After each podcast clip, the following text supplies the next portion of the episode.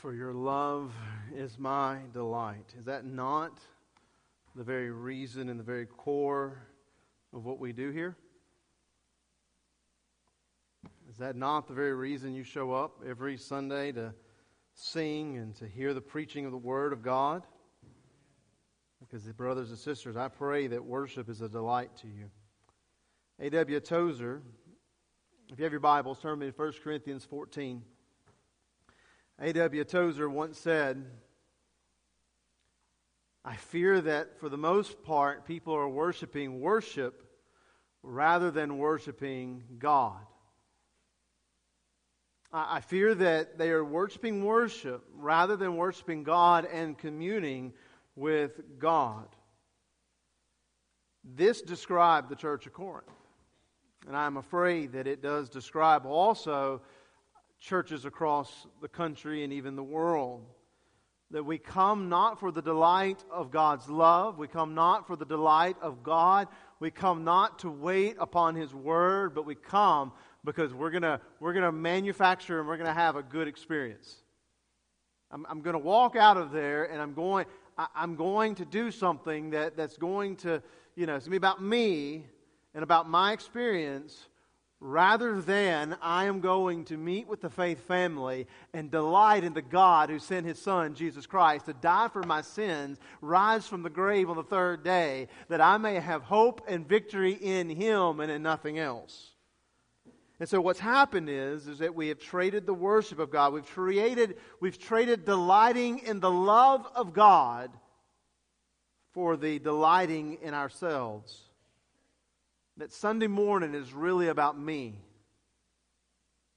It's really about me. This is the reason why people who wake up on Sunday mornings and don't feel good, they don't come, because it's really about them. It's about how they feel, and as Alistair Begg says in one of his sermons that's been floating around on Facebook, it's not what I know. What I know is there's a God who gave His Son for me. And what I know is He's given me a promise that if I wait on Him, He will fulfill that promise that He has given me. And so though I may not feel like it, I may come to worship, but yet many of us delight in ourselves. And so we, here in the church of Corinth, they worshipped in ways that glorified themselves, resulting in services that were chaotic and services that were confusing. People were speaking in tongues, and they were doing so over one another. They were prophesying in uncontrollable ways and acting in uncontrollable behaviors, which leads to the question that you and I must ask, what is the proper way in which I conduct myself with the faith family, that when we gather, can I sing whatever I want? Can I preach or say whatever I want? Is it proper to raise my hands and shout amen? Is it proper to speak in tongues? Can I dance in the aisle and run around? Can I do this or can I do that? There are questions that have been asked, and we continue to ask them to this day, and we want to know, does the Word of God speak on how I behave within the church service? And the answer to that is absolutely. And last week we discovered that the proper content for worship, what the worship service must have, what must be the substance of the service. And so today in part 2 of When We Gather, I want to look at the conduct.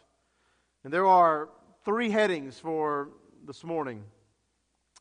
Paul's concerns, Paul's instruction, and then I want to close out with our choice. Our choice, our decisions. So Paul's concerns, Paul's instructions, and then I want to present a challenge, a choice to you this morning, to our church. So look with me in 1 Corinthians chapter 14 as we read the Word of God. Verse 26. What is the outcome then, brethren? When you assemble, each one has a psalm, has a teaching, has a revelation, has a tongue, has an interpretation. Let all things be done for edification. If anyone speaks in a tongue, it should be by 2 or at the most 3, and each interpret, and one must interpret. But if there is no interpreter, he must keep silent in the church, and let him speak to himself and to God. Let 2 or 3 prophets speak, and let the others pass judgment. But if a revelation is made to another who is seated, the first one must keep silent. For you can all prophesy one by one, so that all may learn and all may be exhorted. And the spirits of prophets are subject to prophets. For God is not a God of confusion, but of peace, as in the churches of the saints. The women are to keep silent in the churches, for they are not permitted to speak, but are to subject themselves, such as the law also says. If they desire to learn anything, let them ask their own husbands at home, for it is improper for a woman to speak in church. Was it from you that the word of God first went forth, or has it come to you only? If anyone thinks he is a prophet or a spiritual, let him recognize the things which I write to you are the Lord's commandment. But if anyone does not recognize this, he is not recognized.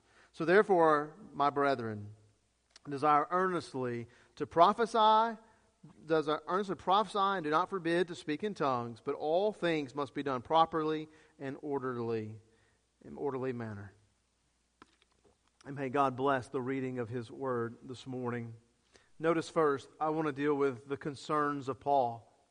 In this chapter, we are, as we saw last week, he lays out the content. So you're to have a teaching and a psalm, and in those days they could have a prophecy because that office was still in place. It's not in place today. We looked at that last week. We saw the content.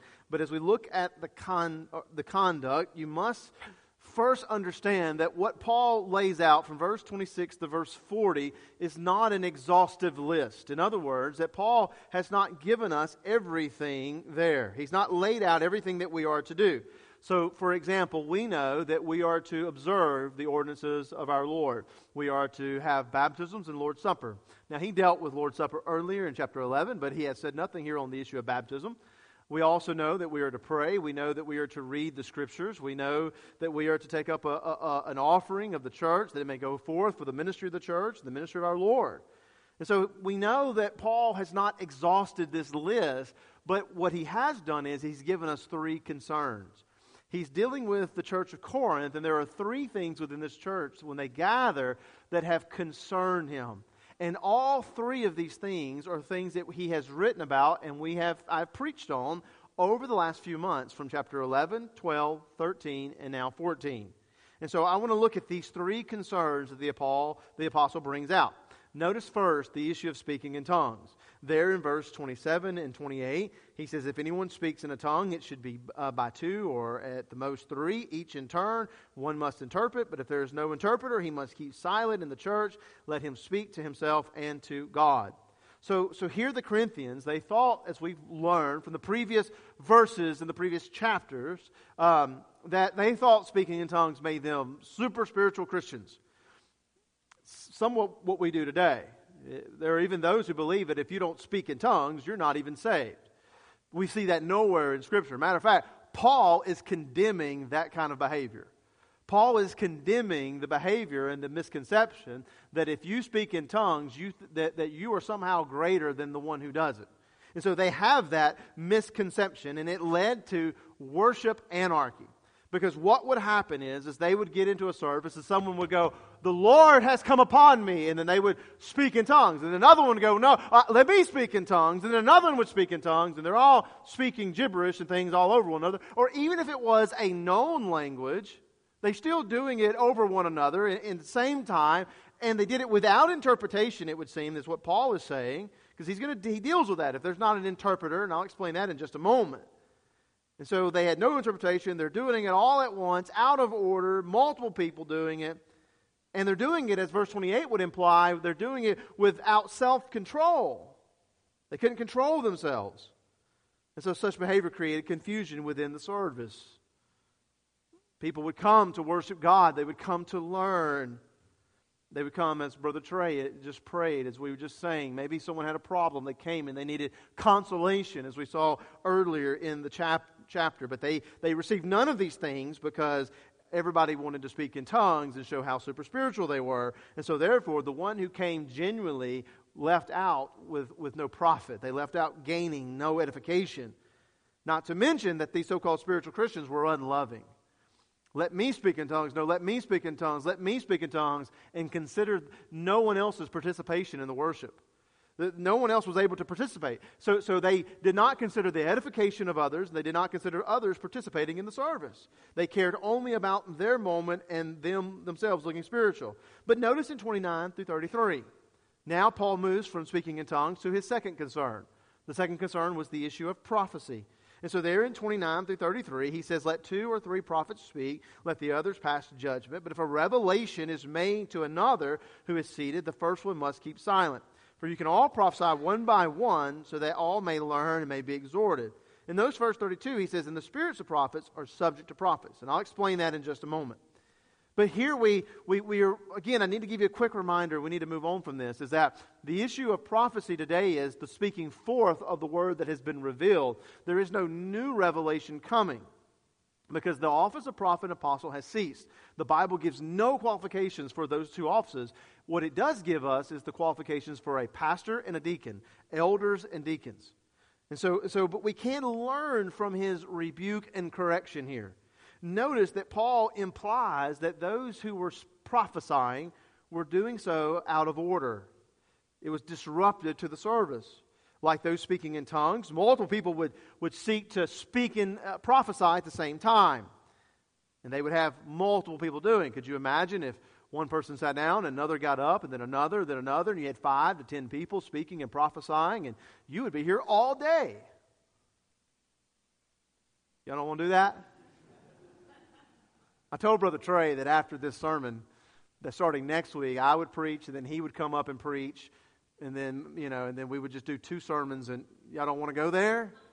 Uh-huh. Yeah, so here, they had multiple people doing these things. He says you need to keep it to no more than three. So see, we can't have at least three preaching in a service, amen? Nothing, really, come on now. So Paul alluded to this back in, but not only that, if you notice, he also implies that these prophets would lose control of what they were saying. They would get so revved up with emotion that they would say things that were unbiblical. He alluded to this in chapter 12, verse 3. You remember when he wrote, therefore I make known to you that no one speaking by the Spirit of God says, Jesus is accursed. Remember, that was an unbiblical saying.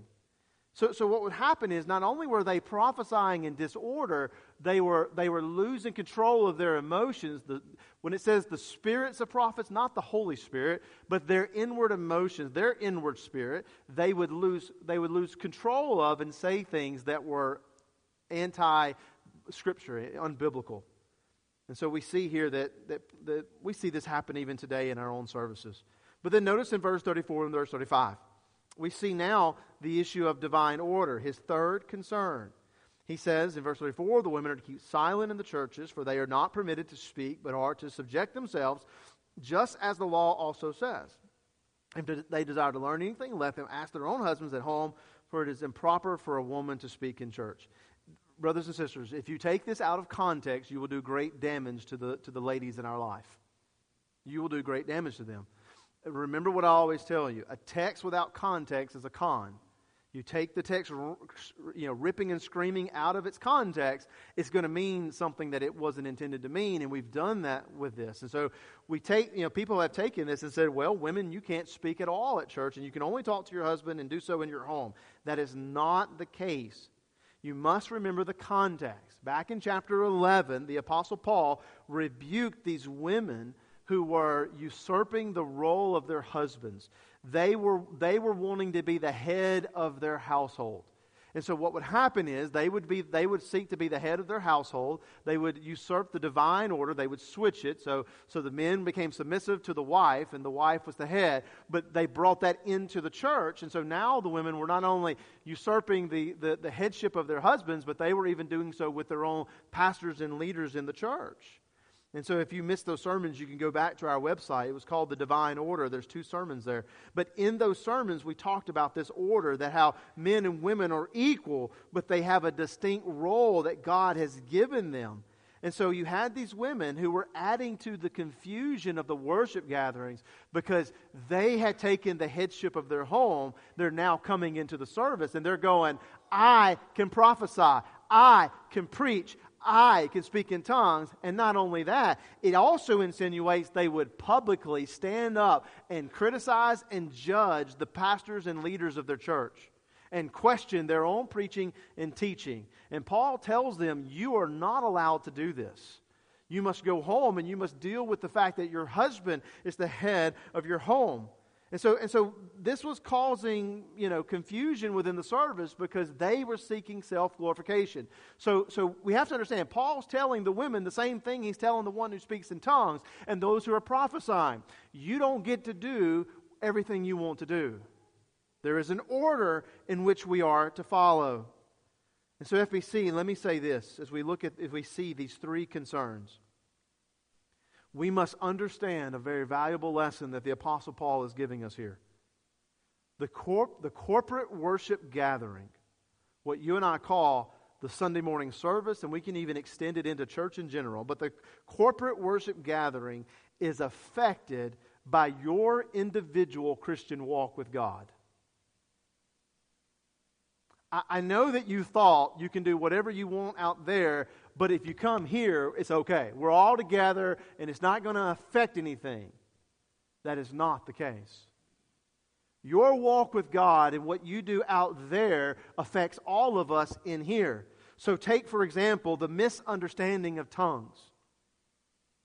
Because they misunderstood the spiritual gift of tongues, they brought that misunderstanding into the church. Or not even tongues. They misunderstood the spiritual gifts in general. And they brought those misconceptions and those unbeliefs, those unbiblical beliefs into the church. And it affected the church. Or how about this one? The desire for self-glorification. That your greater priority in life is not that God is glorified and not that God is worshiped, but that people would glorify you and make much of you. So if that's the way you are out there, when you come into the service and we want to make it about God, you say, no. Look at how good I can sing.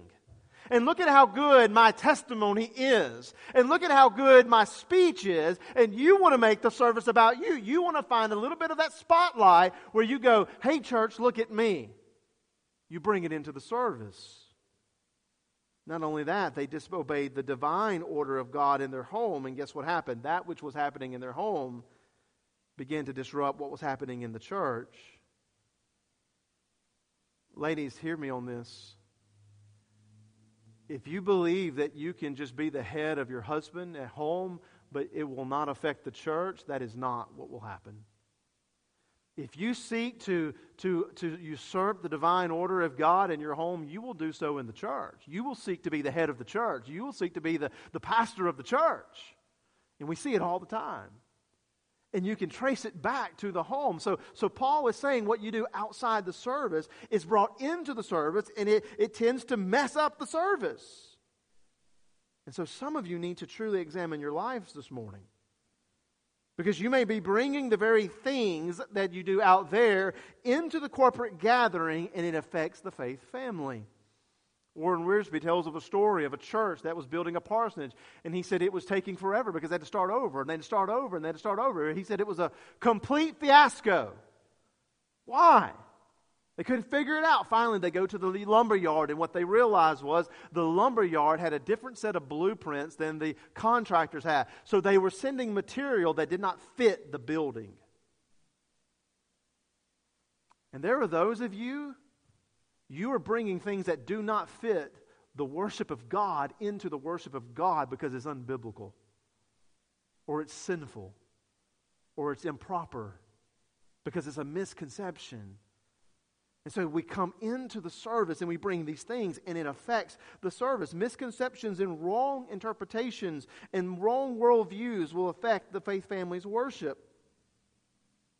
Your sin that no one knows about, that you think that because you've kept hidden that it will not affect us, it will come into the service. It will somehow have an effect on the church, on your faith family. Your spiritual growth. You've been a member of the church for 30 years, but you've never grown in Christ, and you think it will have no effect on us, and then all of a sudden there's a vacuum for leaders. We have none. We need men and women to lead. We need people to serve in the church, but yet you have not grown. And so therefore your spiritual immaturity affects us. When we need to be up here, you're down here. Your disobedience to the Scripture in your home will hurt and create havoc within the church.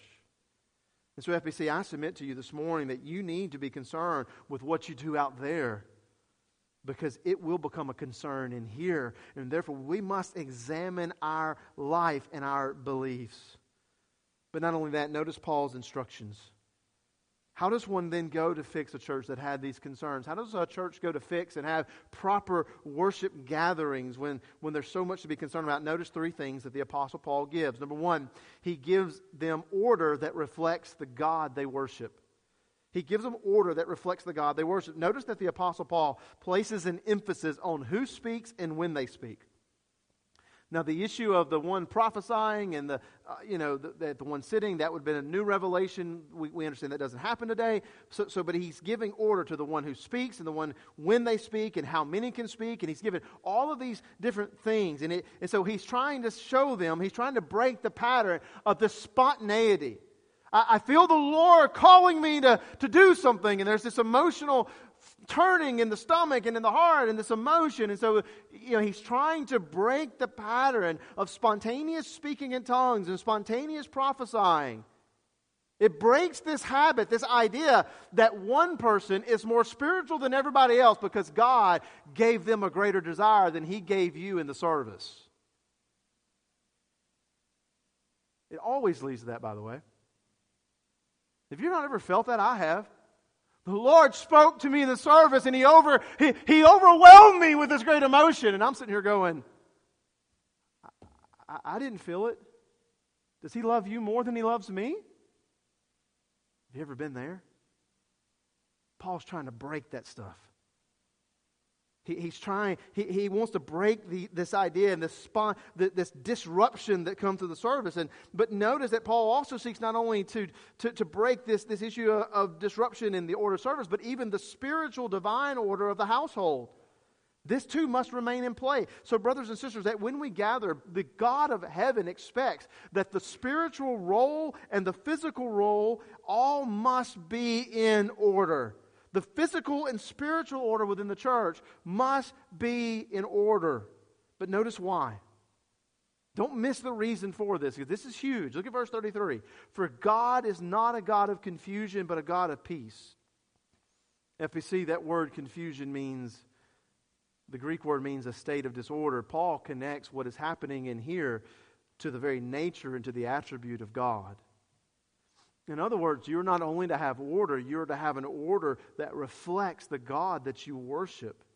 In other words, Paul says, if you come in here and you are disruptive and you are acting in wild, uncontrolled behavior, then you are proclaiming that is the way the God of heaven is.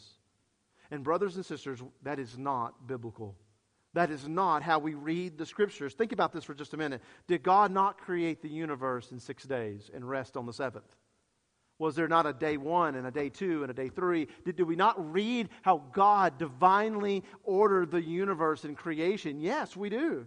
Paul connects his worship that God is this way, that He is a God of order. Does the Bible not describe that God is a God of peace? That peace is a blessing and turmoil is judgment. Absolutely we see this. Or how about this one? Did we not see in 1 Corinthians chapter 12 that Paul said the body is made of many members, but God ordered it into one body. So you've got fingers and you've got toes and you've got these lips and these teeth and a mouth and eyes and nose and ear. And it's all these different parts, but God has ordered it into one body. And then he goes on to say, is the church not the same way? There's all these different parts, but God has ordered it into one part, one body. Absolutely. The Scriptures teach over and over and over again that the God of heaven is not a God of chaos, and He's not a God of confusion and disorder, but He is a God of order and peace, and that He desires the people who He lives inside and who bear His image to reflect His attribute of peace and order. Because when you find that, brothers and sisters, you find the Spirit of God. Now, don't go too far and think there's to be no life there. There's not to be any joy there because God is a God of life. But ask yourself this morning, does our worship reflect the peace and the order of God? Ask yourselves, when you go to a place and everyone's in complete, utter chaos and utter disruption, is this the God that we serve? Is this the God that the Bible speaks of? Is this the God that I tell people about? But I would even go even further this morning, brothers and sisters, and say that you must begin to examine your own life and see, does your own life reflect the character of God's order and peace in your life? Is your life in complete disruption and disorder and confusion, especially on Sunday? Because the God that you worship and the God that is in you is going to come out of you and express His very nature in you. So here's my question to you, or here's my challenge to you, rather, but order your life. Get to church on time. You do it with everything else. Come to church. You do it with everything else. But what happens is Sunday is that one day of disorder. Why? Because your priorities are out of order. Your priorities are out of order. And so therefore Sunday is a day of disorder because you haven't taken the time to say, God, you are number one. And so therefore I'm going to order my life to where on Sunday there's going to be order and peace and a lack of confusion. Now I understand that Sundays are hard, brothers and sisters, but we go to war and we go to battle. Read the passage. Read the Sunday school lesson. Be prepared for worship. Be ready beforehand before you get here because we do it with everything else. And we do it because those things are a priority. But for some odd reason, we do not reflect the order and the peace of God when it comes to Sunday. Not only that, notice secondly the self-control that is spiritual. There in verse 28, Paul tells them, he says, here, you must control yourself. Notice that he tells them, he says that if there is not an interpreter. Now here, I need to quickly deal with this. Here's how we deal with speaking in tongues. Someone speaks in tongues and we wait. And we wait. And we wait for that interpretation to come. That Paul says no. Notice what he says in verse 28. Paul says that but if there is no interpreter. In other words, Paul says if there is not a guy who has the gift of interpretation, you don't get to speak in tongues.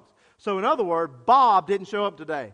So Bob has the gift of interpretation. And so we know it. We've affirmed it. He has the gift. And so we're in revival service and all of a sudden Brother Brian wants to speak in tongues. I have to look around for Bob. I have to make sure before the service even begins that Bob is here. And Bob is not there. You don't get to speak in tongues. But you don't understand, God. I got it. I got this feeling. I got this revelation. I got this message. No. Bob ain't here. But I got this feeling and this emotion. Yes, but my word has greater authority than your feeling and your emotions. You control yourself. And if the man who does not have the gift of interpretation is not in your church, then hear me, you are to speak to God silently and meditate. Which, by the way, is what every one of us are supposed to be doing right now.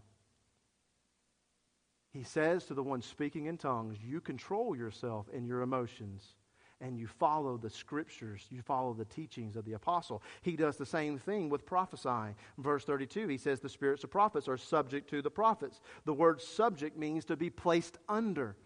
And so here's what he's saying. The spirit of the prophets, the emotions of the prophet, the inner part of the prophet, not the Holy Spirit, but his inward emotions and stuff, he is to be under subject of the prophet. In other words, you are to have control. Brother Brian, preaching right now, has to have control of his mind and his thoughts while he's preaching to you. This means that a preacher's emotions and feelings must be under control, and he must not allow them to carry him away. John MacArthur says it this way, the Bible knows nothing of out-of-spirit or out-of-mind revelations. God does not bypass a man's mind to reveal or to teach the Word of God. There are no ecstatic, bizarre, trance-like experiences related to divine action or the prophet. This is demonic. But Brother Brian, I had an experience. Or you know someone who had an experience, right? I know someone who had an experience. And they just lost control of themselves. And the Spirit of God was all over them. And man, they were just revved up and they were going and God was all over them. They just lost control and it was really the Spirit of God. Absolutely not. How do I know this? Galatians 5, 22 and 23. The fruit of the Spirit is self-control. We have believed a lie, brothers and sisters, that to lose yourself in worship is spiritual, but to have self-control is anti-spiritual. But the Word of God says that if the Spirit is in you, you will control yourself, even in worship. So here's the thing. Either the one who loses control is lying, or God is a liar. Either the one who has lost control in the service is a liar and the truth is not in him, or God is a liar and the truth is not in him. Because God has said that a very fruit of myself, the very fruit that I produce in you is self-control. And we see this with preachers all the time who get up here and they get revved up and they just begin to say things and they lose complete and utter control of themselves. Self-control was the fruit of the Spirit. It is a work of sanctification in your life. Being spiritual, brothers and sisters, is not letting your emotions direct your actions, because the Bible tells us that the heart of man is evil and wicked, and you cannot trust your emotions. You cannot trust that which comes from the heart. Being spiritual is putting your emotions under control, letting the Scriptures to direct your actions. And so therefore, self-control should mark every Christian believer on Sunday morning. Again, don't go so far to say that you can't raise your hand and you can't say amen and you can't enjoy yourself. Don't go so far to say that this means lifelessness, because God is not a dead God. That is a sermon for another day. But we see here that self-control marks the Christian on Sundays. It marks my words, that I control the words that come from my mouth, that what is coming forth from me, brothers and sisters, is that which is biblical and do not go against the Scriptures. My behavior does not reflect a God of disorder and a God of chaos, but it reflects a God of order and peace. You must control your own criticisms. You come in here and you didn't like a song and you just walk out, well, I hated that. It happens. We want to talk about other denominations and how they lose control. You lose control of your tongue and you lose control of your thoughts. You just say whatever comes to mind. Well, that was just a horrible service. I didn't like that at all. And so is this, and so is that. You lose absolute control when you say whatever you want with no consideration of other people and loving other believers. Or how about this one? I can't sit there and listen to a sermon that goes over 20 minutes. I just can't do it. Because you have no control of your mind. You have no control because you do it with other things. And the Spirit of God is in you, and He produces in you self-control, that you are able to come and you are to take control of your thoughts and your mind, and you are able to focus on God. Brothers and sisters, true spiritual maturity is seen when the Spirit that is in us helps us and leads us to control ourselves. But there's a third thing that the Apostle Paul gives us here. Accountability to the Scriptures. Notice verse 29. He says, let two or three prophets speak, and let the prophets pass judgment. Let the others pass judgment.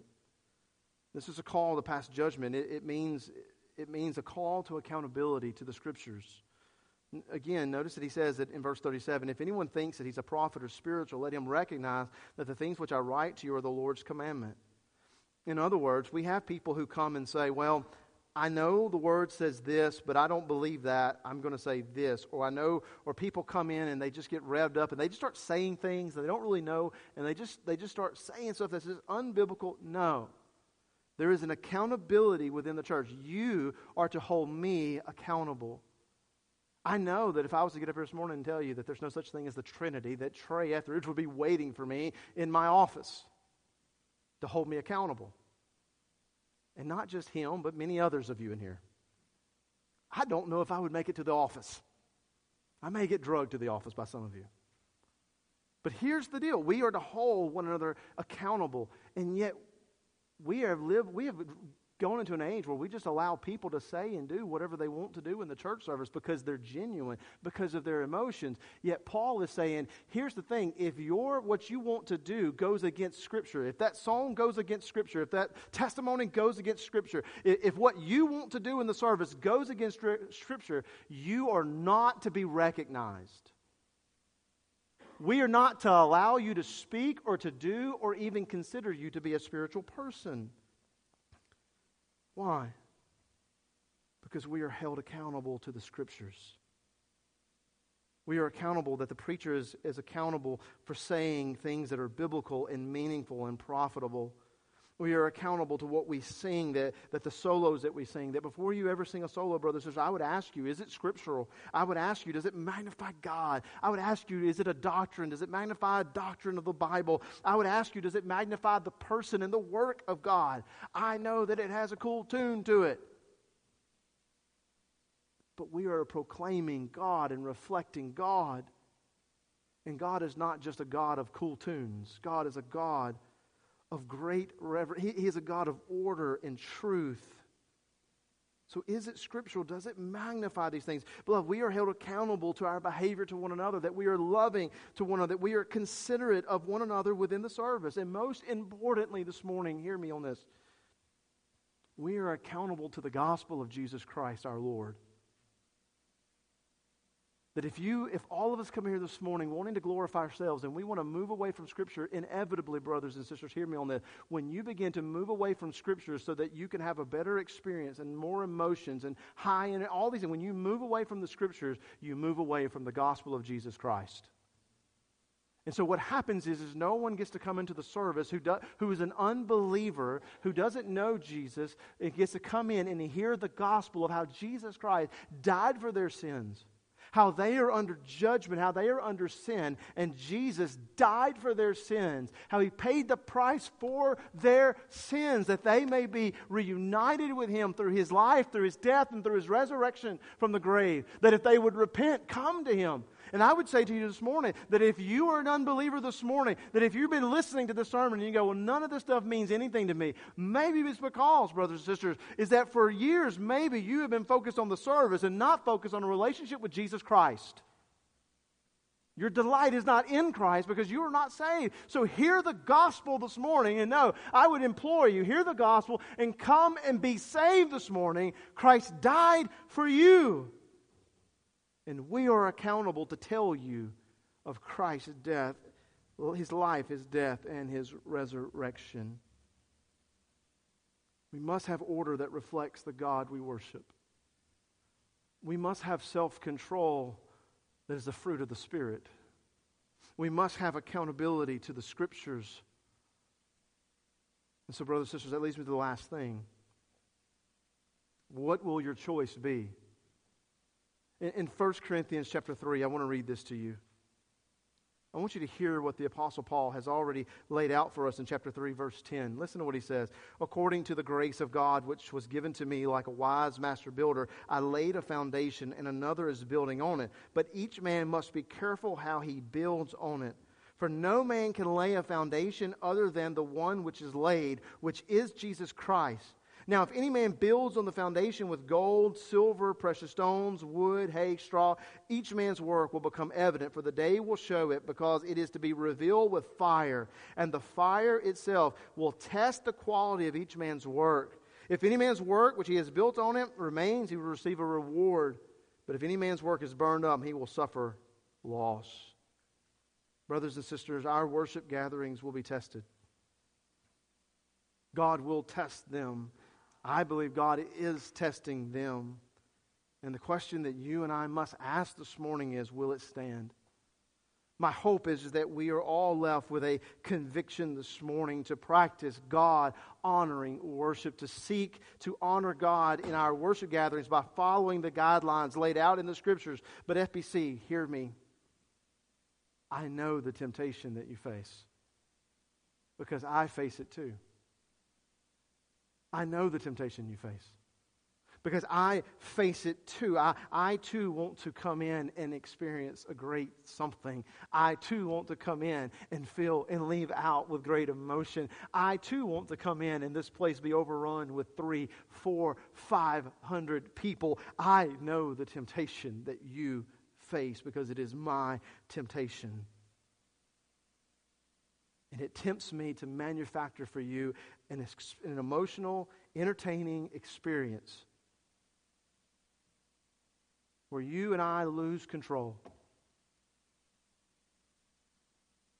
But I know this, that it will be tested with fire one day. I know this. I know the promises of God. And so therefore I submit to you this morning that true spiritual worship, true worship that honors God, is not a worship based in emotion, built on entertainment, and built on experiences.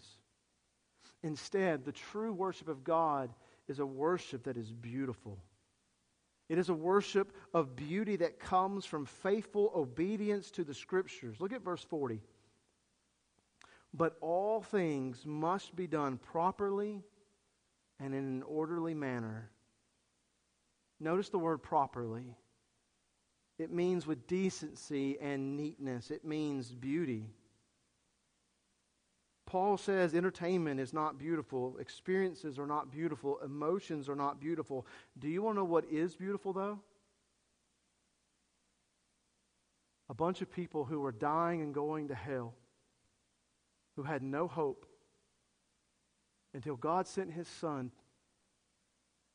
And through His great gospel, they have been redeemed to Him, and they gather out of the great love for God, and they gather over faith with faithful obedience to the Scriptures. Paul says that's beauty. The people who had nothing, who have been given everything by God, and they faithfully obey God when they gather. And so I implore you, FBC, that when we gather, may our desire be to reflect the beauty of God. Faith rather than entertainment. Scripture rather than experience. And the order and the self-control rather than our emotions. To approach God, FBC, with beauty and honor and reverence. We have a choice. You have a choice. And you must make this choice and know that it will be tested. And my prayer is that if anyone can say anything about the worship of First Baptist Church, it is this. It is beautiful. Let's pray.